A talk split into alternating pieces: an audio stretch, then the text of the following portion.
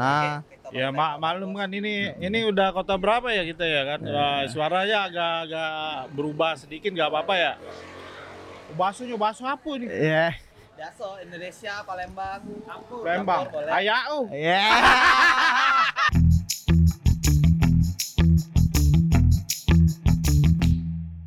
Oke, ladies and gentlemen, welcome back to Palembang Movement Podcast, podcast yang selalu ada di hati. Ya, oke. Ya, di sini gua ada gua Jarot. Dan gua di sini Nyong. Kita lagi di tempat eh, bisa dibilang sih eh, tempat untuk cuci sepatu yang keren sih. Iya. Yang yang gua sendiri udah kenal sama orangnya udah lama. Eh, menurut gue sih orangnya sangat inspiratif sih Siap, buat pribadi siap. gua. Ah. Dari permasalahan apa pun gua sering cerita sama dia. Ah, dan sini kita kenalkan kita udah sama siapa Rod? Sama Ari Cihuy. Oh, bukan, salah, salah, salah, anjing. salah.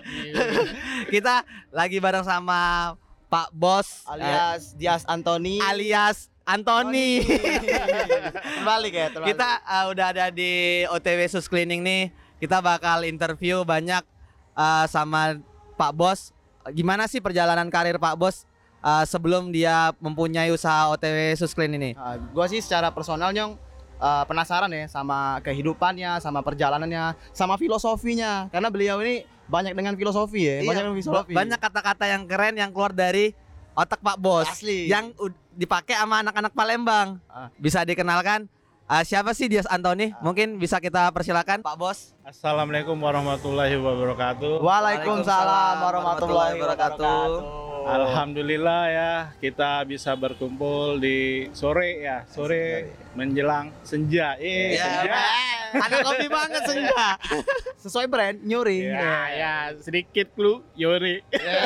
Itu brand Pak Bos juga. Oke itu. Ya alhamdulillah ya bisa berkumpul sini bisa terima kasih juga sebelumnya buat Palembang Movement sudah mau atau udah mau support Ya ya. ya bisa dibilang support lah untuk Iya. pergerakan nah ya namanya Palembang Movement kan jadi pergerakan terus bergerak ya Insya Allah mem- memberikan banyak kebaikan menebarkan kebaikan untuk anak-anak Jadi eh, kita sih gini Pak Bos dengan podcast ini sebenarnya kita pengen ngasih informasi sih ke orang-orang Iya. sih. Jadi nge- ngewadahin eh, teman-teman yang kreatif di Palembang, yang, punya mungkin, movement, ah, punya yang mungkin movement. selama ini nggak cukup kedengaran ah, di halayak banyak Iya. ah, kota Palembang sendiri. Mungkin dengan adanya podcast ini dan pergerakan dari Palembang Movement mungkin bisa mengangkat ah, anak muda ataupun orang-orang pegiat dari di industri kreatif tentunya, Benar, bukan usaha ataupun di pelaku seni tentunya. Oke Pak Bos, silakan jelasin dulu dong. Gimana sih perjalanan Pak Bos dan siapa sih nama Pak Bos sebenarnya? Nah, ceritain sedikit lah. Oke. Kalau nama sih nama nickname itu banyak yang manggil Pak Bos Ah. atau Dias Ah. atau apalah itu. Ya I don't care. Don't sedikit. Tapi asli alias Antoni. Kalau nama asli ya alias Anthony dan sering bermasalah itu ketika mengurus-ngurus apa seperti surat atau ya terakhir kemarin di office salah satu office. Kenapa? Kenapa bisa dipanggil eh, Dias Antoni? Iya. Sampai kepindah ke Ke Pak Bos. Pak Bos. Ya Dias itu nama nama panggilan jadinya.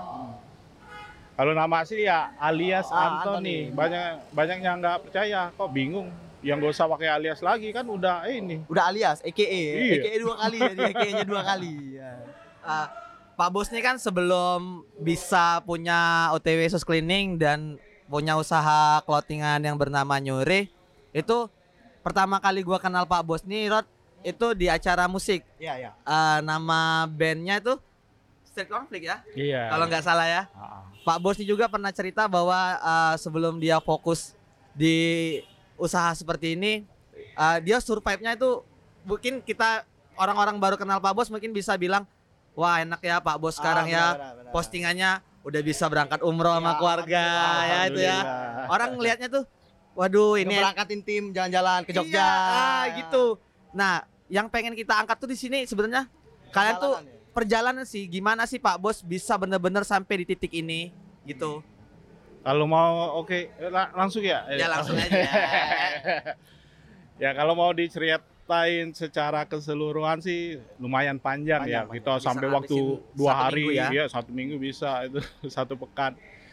Ya intinya dari emang benar-benar dari bawah perjalanan itu ketika di tahun 2000-an mulai pang-pangan, mulai menjadi street punk, mencari jati diri lah, ya kan.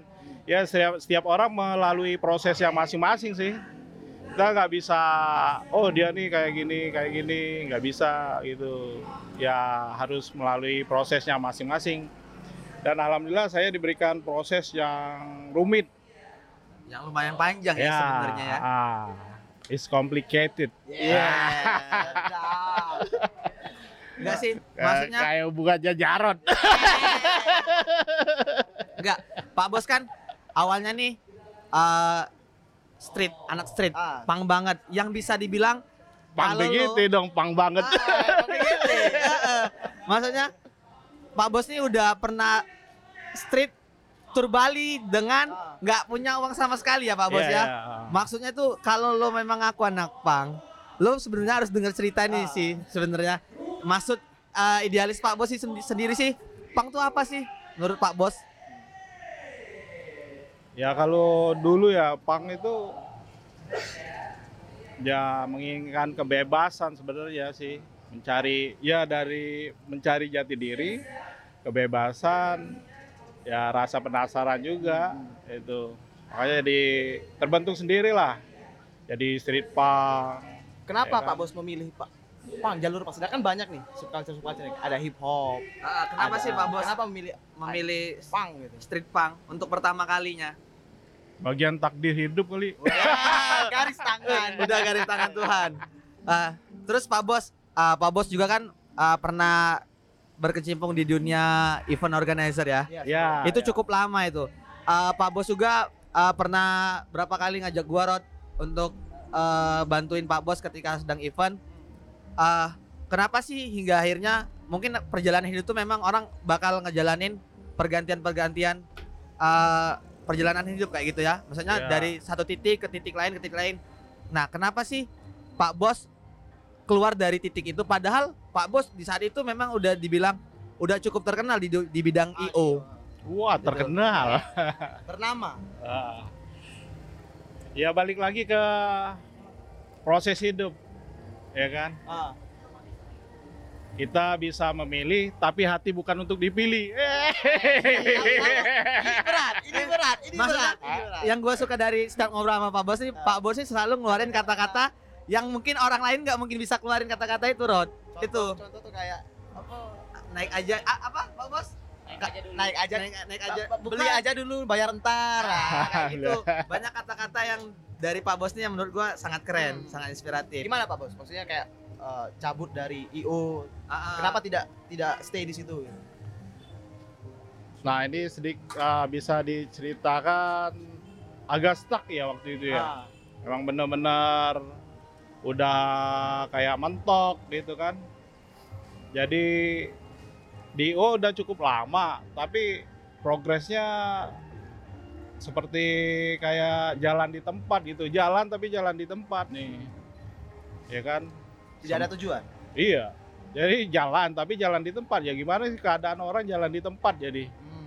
ya kan jadi ya stuck lah gitu udah stuck di titik itu wah udah nih kayaknya ya berpikir nggak rezeki dah di sini Ah. ya mencoba mencari keberu- keberuntungan yang baru Oke, oke. ya kan ya keluar juga dari IO sih nggak nggak nggak langsung keluar Perlahan ya. perlahan. ah emang waktu itu lagi stuck lagi ya stres level apa gitu kan Iya, iya. ada level Waktu 1, itu- level 2, level 3 kali Betul, sebelah. sebelah, apa apa-apa. bahasa? Tapi waktu itu garap pernah garap-garap apa aja, Bos? Tantangan-tantangan apa sih yang pernah waktu di di event organizer ya? Pernah garap-garap apa atau tantangan-tantangan apa yang pernah ditemui gitu?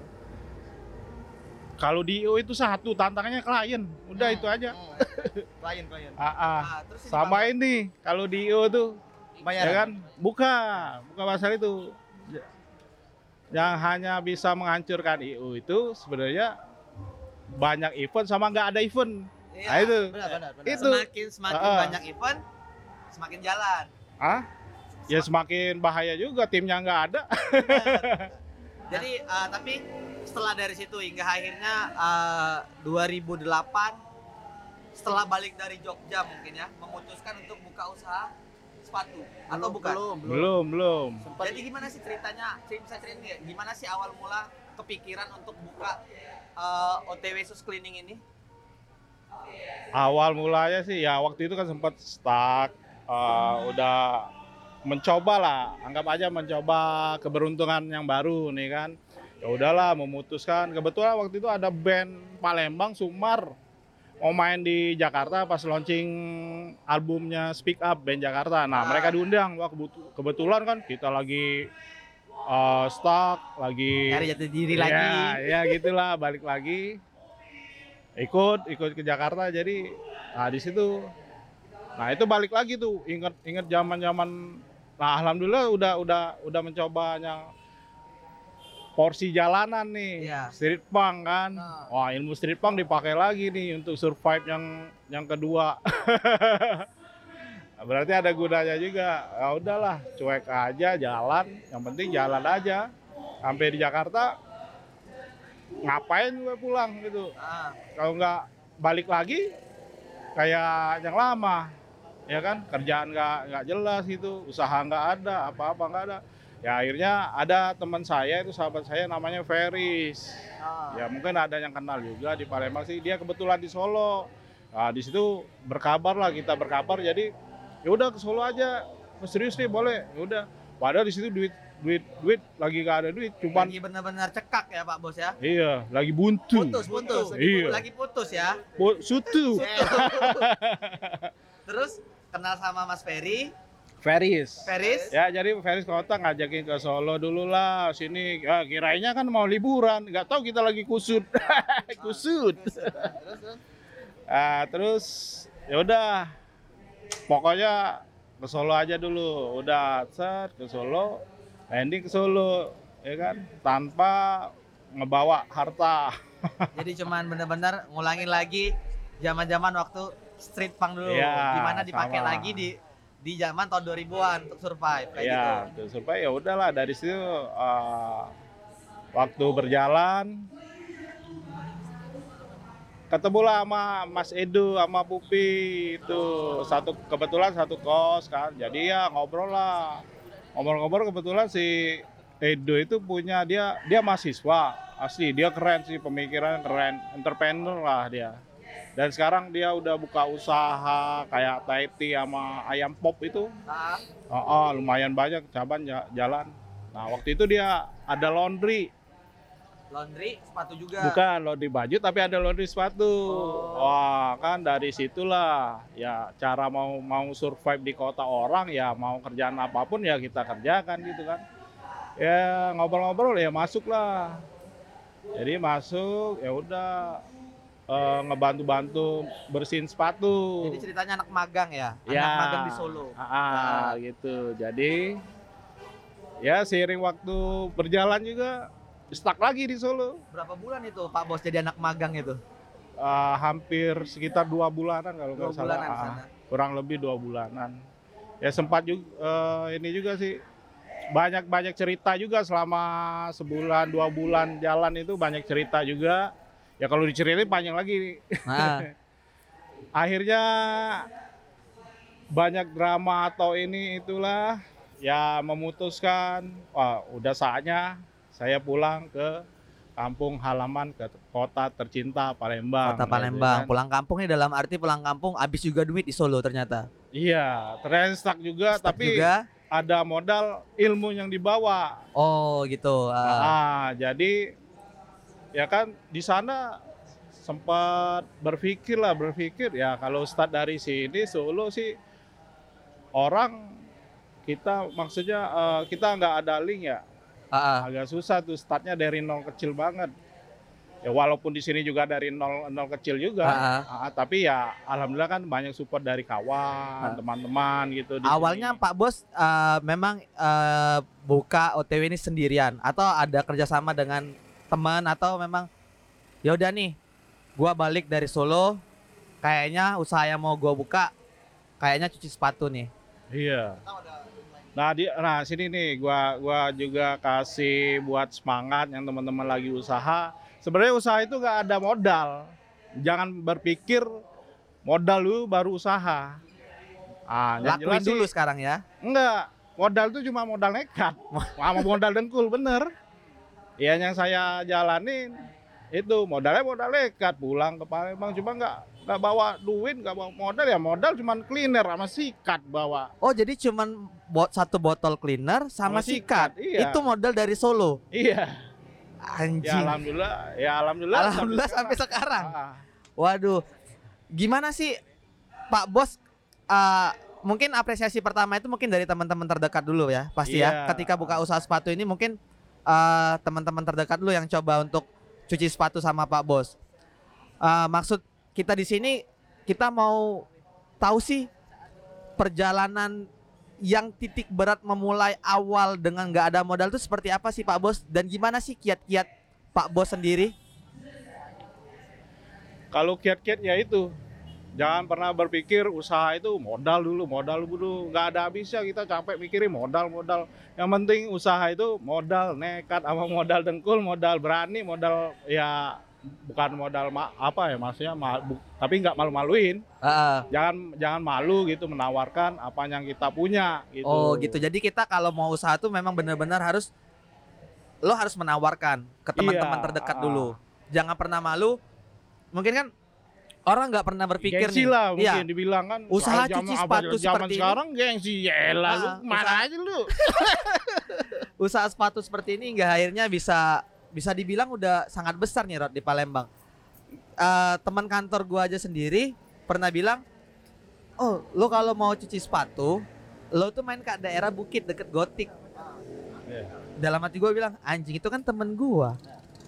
Dari orang yang bener-bener nggak tahu bisa sampai tahu tuh menurut gua keren sih. Pak Bos nih orang-orang yang orang yang sangat keren sih menurut gua. Dia buka usaha sepatu ini yang di mana mungkin cuman satu yang buka. Pak, Pak Bos ini termasuk orang yang pertama nggak sih buka eh, cuci sepatu di Palembang atau sebelumnya udah ada? Terus Pak Bos jadi orang yang keberapa juga buka usaha seperti ini? Kalau sebelum OTW itu udah ada buka, sebelumnya juga yang Pak Kalu yang pertama sih sebenarnya sih Sugeng itu, stay clean itu. Sugeng, Iya, Sugeng, Sugeng Segalonyo. Segalonyo. Ah. anak Motorio, Iya. anak itu Benio, awalnya cuci sepatu juga tuh. oh Sugeng ya. Oh. Terus Ya namanya stay clean, saya nggak jalan. oh. Nah, nah, setelah itu baru kan di 2016 ya, Ah, Susan Care SAC masuk Palembang yang dipimpin eh, sama Kak Layo, Indra Layo. ah, ah. Ah, sebenarnya sih Pak pada saat SAC masuk, nah itu masih kondisi masih di Solo. Oh kondisi masih di Solo Pak Bos. Ah, Ah. posisi posisi bukan Ah. kondisi. Penyerang Pak Bos? Hah? Bukan. Bukan. Bukan Mas ya. Pak, Pak Bos posisi ini bertahan di Pak Bos ini selalu posisi bertahan. Dalam, dalam segala apa pun dia selalu posisi bertahan. Karena selalu survive-nya gila emang Rod. Tapi pas pulang ke Palembang itu kan nggak langsung buka ini kan? Pak Bos kan sempat jualan apa? Yang kentang kentang sambal. Oh ya terus- kentang.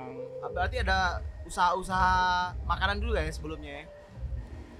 Ya kalau dari usaha-usaha sih banyak yang dijalani ya, Ah. tapi tetap itu dipikir lagi kita harus fokus ke salah satu bidang lah Ah, yang harus ditekunin. Itu kalau mau sukses sih. Ya kadang orang berpikir palu gada, apa lu mau gua ada. iya. Kadang salah juga sih.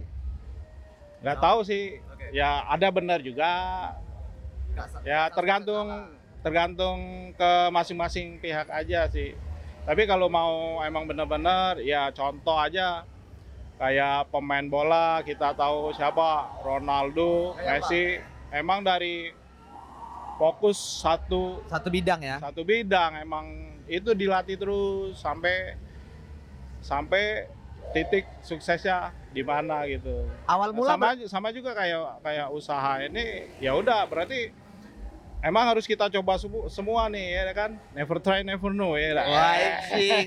English. Englishnya agak British dikit sih Pak Bos. Padahal tadi nggak pakai bakso. Bakso sekayu.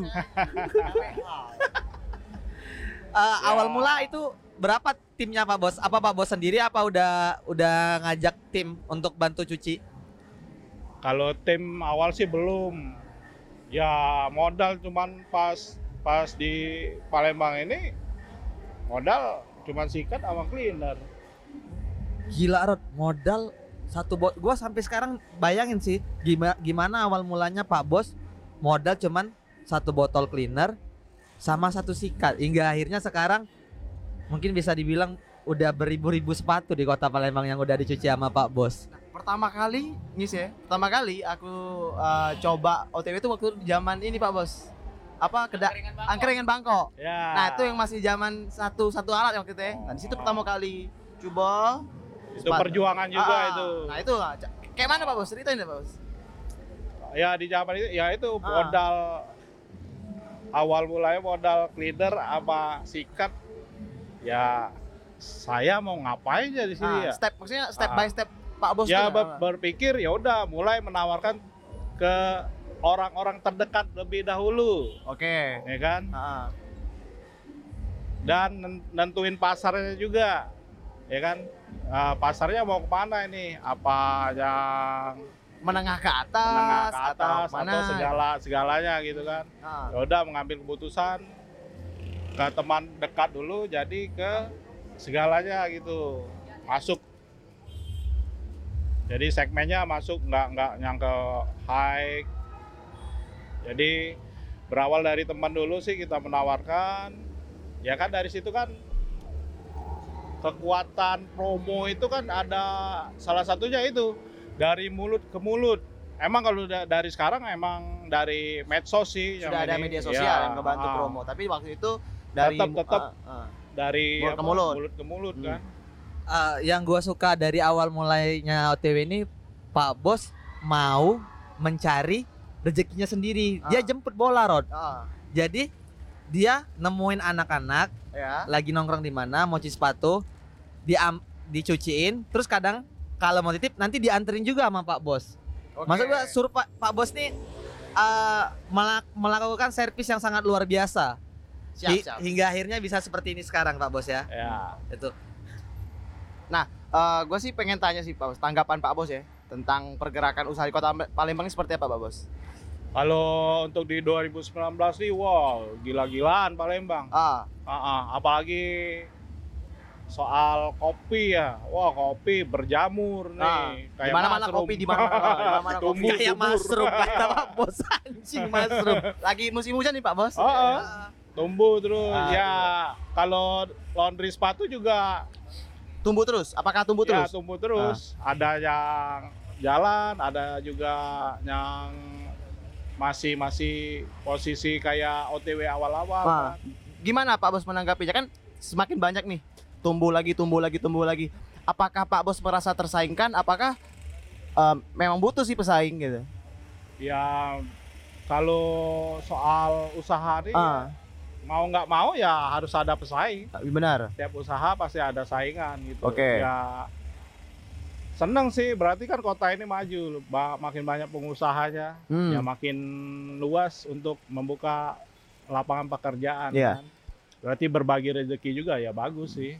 Kalau soal uh, saingan ya tetap kita uh, tetap berkompetisi Yes, ya kan dengan iya. baik dan Iya. benar. Eh, semakin banyaknya kan semakin banyak eh, tempat-tempat cuci. Tapi kan balik-balik kalau kita bikin usaha itu kan harus ada karakter Pak Bos. Iya. Nah, apa sih yang membedakan eh, tempat Pak Bos ini ya, karakter Pak Bos OTW ini ke orang-orang gitu? Sehingga ada penikmatan sendiri gitu kan. Sedangkan kan banyak nih mau cuci sini, cuci sana, tapi ada aja yang yang yang baru, yang baru, pengunjung yang baru. Apa sih yang bikin orang berbeda gitu, nyuci sepatu berbeda? Menurut Pak Bos sendiri sih. Karakter apa yang diambil di OTW ini? Dari kebersihan sih poin utamanya Ah, kebersihan sama servis ya. seperti apa tuh? Ya seperti harga nego. Ah, Nah, oke, itu. promo. Oke, oke. Tiap bulan selalu ada promo di OTW. nggak nggak kaku gitu kan. Ah, Ya tau lah dewe, wong Palembang ini nak nawal Pasti, juga. pasti, Oh, pasti. Pak Bos, dari tadi kan kita kan bahas masalah karir. ya. Ah, ini yang pasti orang juga pengen tahu gimana sih eh, percintaan Pak Bos. Ah, sekarang apakah Pak Bos sedang dekat dengan seseorang? Gimana sih? Ap- apakah ada hal yang pengen kita tahu juga tentang masalah percintaan? Rod, jujur, Pak Bos Pak Bos ini orang sangat berjasa dalam hidup gua. Oke. Karena karena kenapa? Gua dikasih tahu trik and tips kalau untuk deketin cewek dari nah, Pak Bos. mungkin Pak Bos bisa sharing, Iya, di bisa sini, sharing ya. di sini. Trik and tips deketin cewek itu gimana? tuh. Cara meluluhkan wanita tuh seperti apa versi Pak Bos gitu. Wah ini jadi tips percintaan. Ya. Yeah. Ya kalau bisa dibilang sih kalau masalah percintaan ya ya sama kayak usaha OTW Weh, jalan. Oke, tunggu aja. ya gitu. Gimana gimana Pak? Ya di didoain lah secepatnya. Amin, kita doain nih. Buat yang denger podcast ini juga mungkin eh, kalau ragu ataupun eh itu Pak Bos eh, single apa enggak sih? Ah, Itu Pak Bos sekarang lagi menunggu. Iya. Nah, Jadi mungkin Pak Bos sekarang sesuai nama usaha Iya, OTW OTW. mungkin nanti suatu saat kita doain mungkin nggak OTW lagi ya. Amin, amin. Nah, Arifet Iya, Iya, Arifet. Pak Bos pernah ngerasain ke apa kegalauan dalam bercinta atau apa? Iya, Pasti kan? jelas pasti lah. Itu gimana? Gimana kalau kalau gua versi gua sih kalau gua galau ya cari kesibukan atau pokoknya cerita cerita lagi cerita lagi. Nah, kalau versi Pak Bos untuk menghilangkan rasa galau, rasa sedih di di percintaan itu seperti apa sih? Ya kalau menghilangkan kegalauan ya liburan aja Nah, sih. Oh, oh holiday. Holiday, Oh, ngetrip. Iya. Ngetrip Pak Bos nih tipikal orang yang ngetrip terus. Ah, terus Pak Bos eh, suka duka selama empat tahun ini ngebuka OTW ini apa aja sih? Bisa ceritain nggak suka dukanya? Banyak, banyak banget kalau suka dan duka ya dari dari masalah internal, eksternal itu banyak. Ya namanya usaha kan Iya. ada turun naik gitu kan. Setiap masalah pasti datang gitu. Entah itu dari masalah dari tim di dalam ataupun komplainan dari customer Iya. ya kan tinggal kita aja menanggapinya dengan positif aja. Itu Naik- jadi oh naik ini turun, Pak Bos ya. ya bersyukur aja. Oh ini alhamdulillah berarti kita mau levelnya mau dinaikin lagi nih. Kalau oke. ada masalah yang lebih nggak enak lagi apa lebih takutnya lagi bukan kita mengharap har- harus ada masalah terus sih. Iya, benar. ya kan? Yang nggak ada masalah lempeng-lempeng baik ini bahaya. Ini ntar orang diem-diem aja nih kan? Padahal kualitas kita menurun gitu ya dengan adanya masalah ini ya ditanggapi dengan positif aja oh berarti kita harus melakukan kesalahan ini berarti ke depannya next udah nggak melakukan kesalahan lagi gitu Nah, Rod, yang gua paling suka dari Pak Bos ini, mungkin uh, kita sering lihat Pak Bos ini dengan tim-timnya Iya. di setiap akhir bulan itu selalu melakukan ada family gathering. iya kayak bukan. Jadi Pak Bos ini seperti apa ya?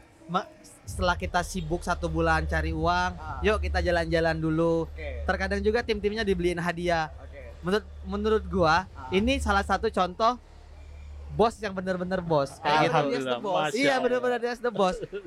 Kenapa sih Pak Bos melakukan itu? Apakah itu uh, trik dari Pak Bos untuk agar tim Pak Bos ini tetap solid? Atau memang inilah cara uh, sebagai owner untuk di suatu usaha tuh seperti ini, menghargai timnya sendiri. Kayak gitu Pak Bos. ya bagian dari ya kita anggap nganggapnya tim kan kalau kalau kalau saya sih nganggap apa eh, karyawan lah atau apa kan yang disebut ya kalau saya nyebutnya sih tim ya kan super tim lah ya kan bukan superman kalau superman sendirian kita Ya, berarti ya. kan kita melakukan sendiri. Nah, kita ber- eh, kalau saya berharapnya ini super tim nih. Kita kerja tim, kerja bareng. Jadi ya kalau ada hasil lebih ya berbagi, nikmati bareng gitu kan. Walaupun hanya sekedar cuman makan-makan atau apalah gitu kan. Dari hal-hal kecil itu ya mungkin efeknya besar, ya kan? Ya niatnya sih intinya niatnya baik. Ya juga kalau apa ya eh, bisa dibilang kalau trik ya bukan bukan trik oh harus masih ini itu enggak sih eh, terjadi sendirinya. Soalnya merasakan sendiri tuh. Dari awal kan kita kan dari nol nih. Nah itu enaknya dari nol itu.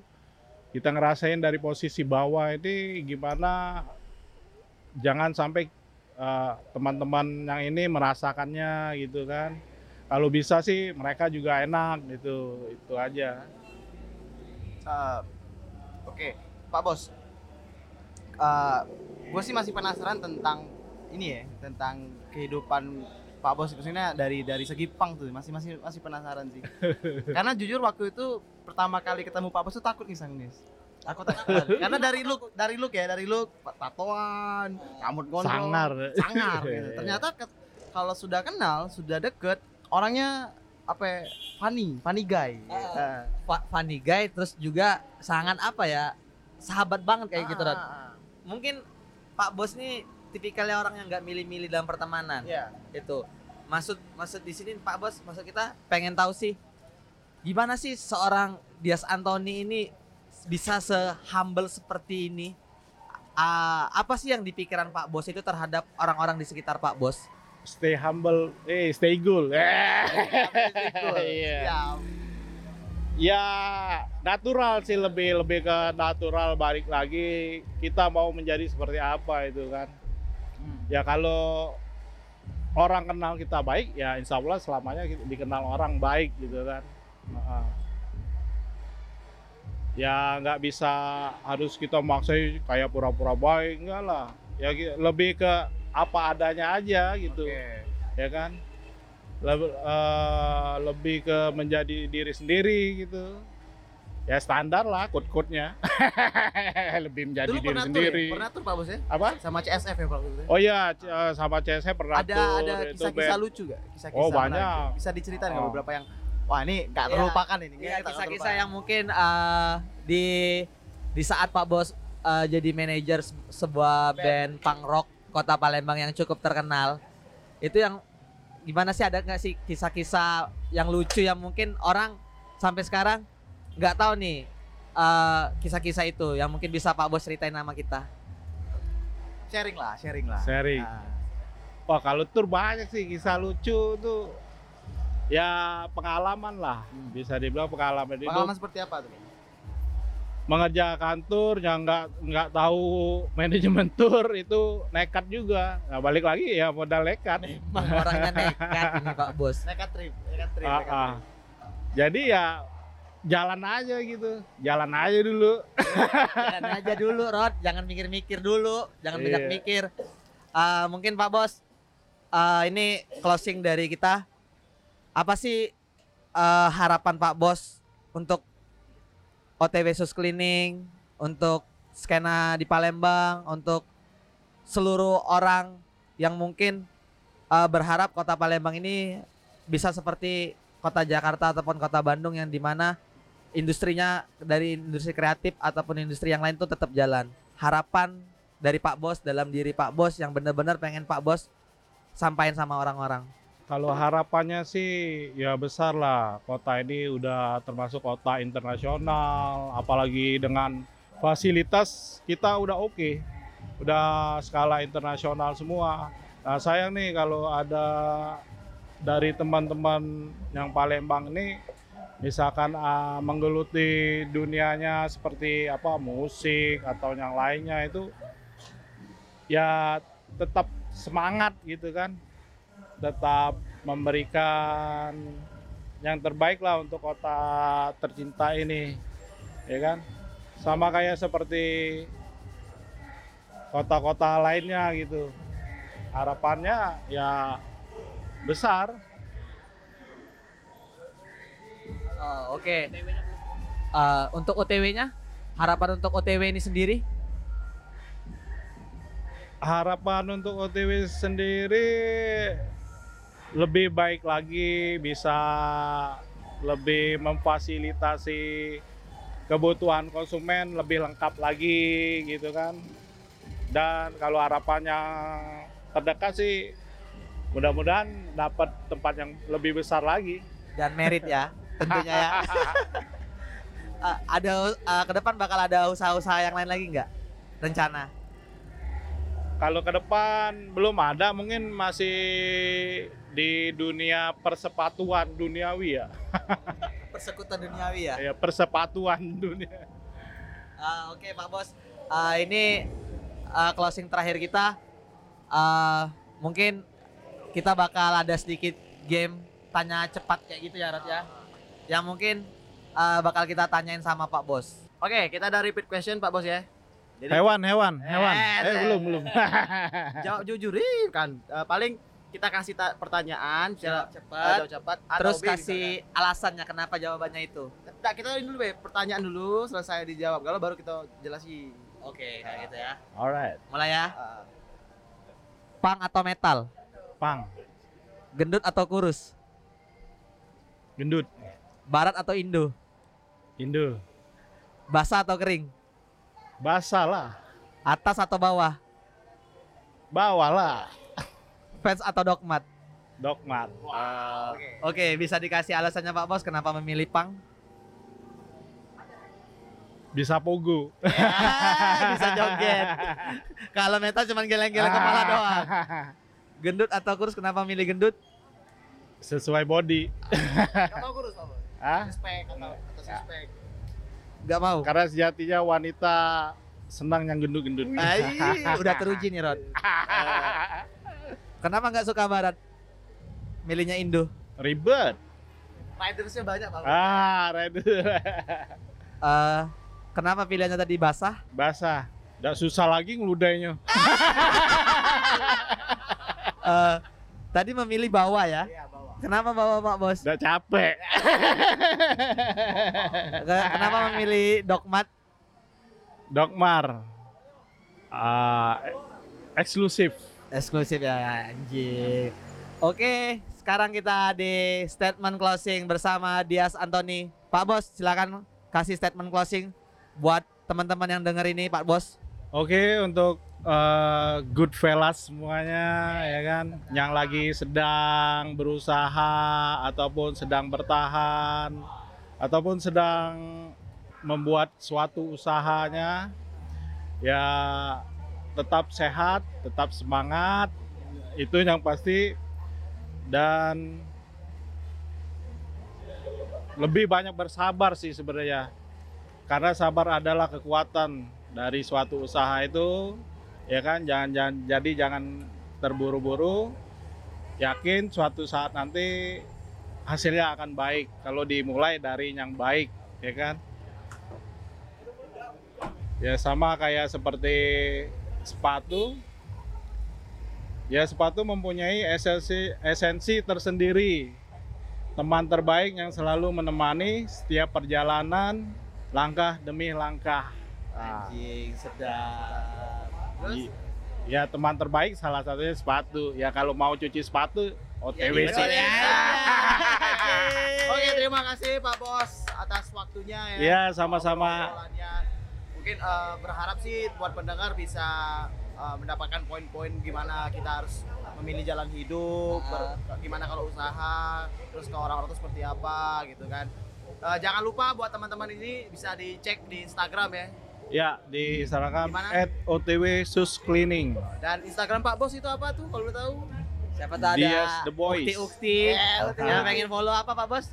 Dias D I A Z The Boys. Boys, oke. Jangan ju- jangan lupa juga follow eh, Instagram kita Palembang PLG Movement dan kalau pengen dengerin podcast kita tetap dipantau di Spotify, di Anchor sama SoundCloud itu Palembang Movement Podcast. Oke, terima kasih Pak Bos ya. Terima kasih. Tepuk Pak tangan Bos. Oke, Terima sama-sama. kasih. Udah ngasih kita tempat ini. Thank you Thank sekali you, thank dan you. sukses terus buat OTW Amin, amin. Sus Cleaning. Cuci sepatu di OTW aja.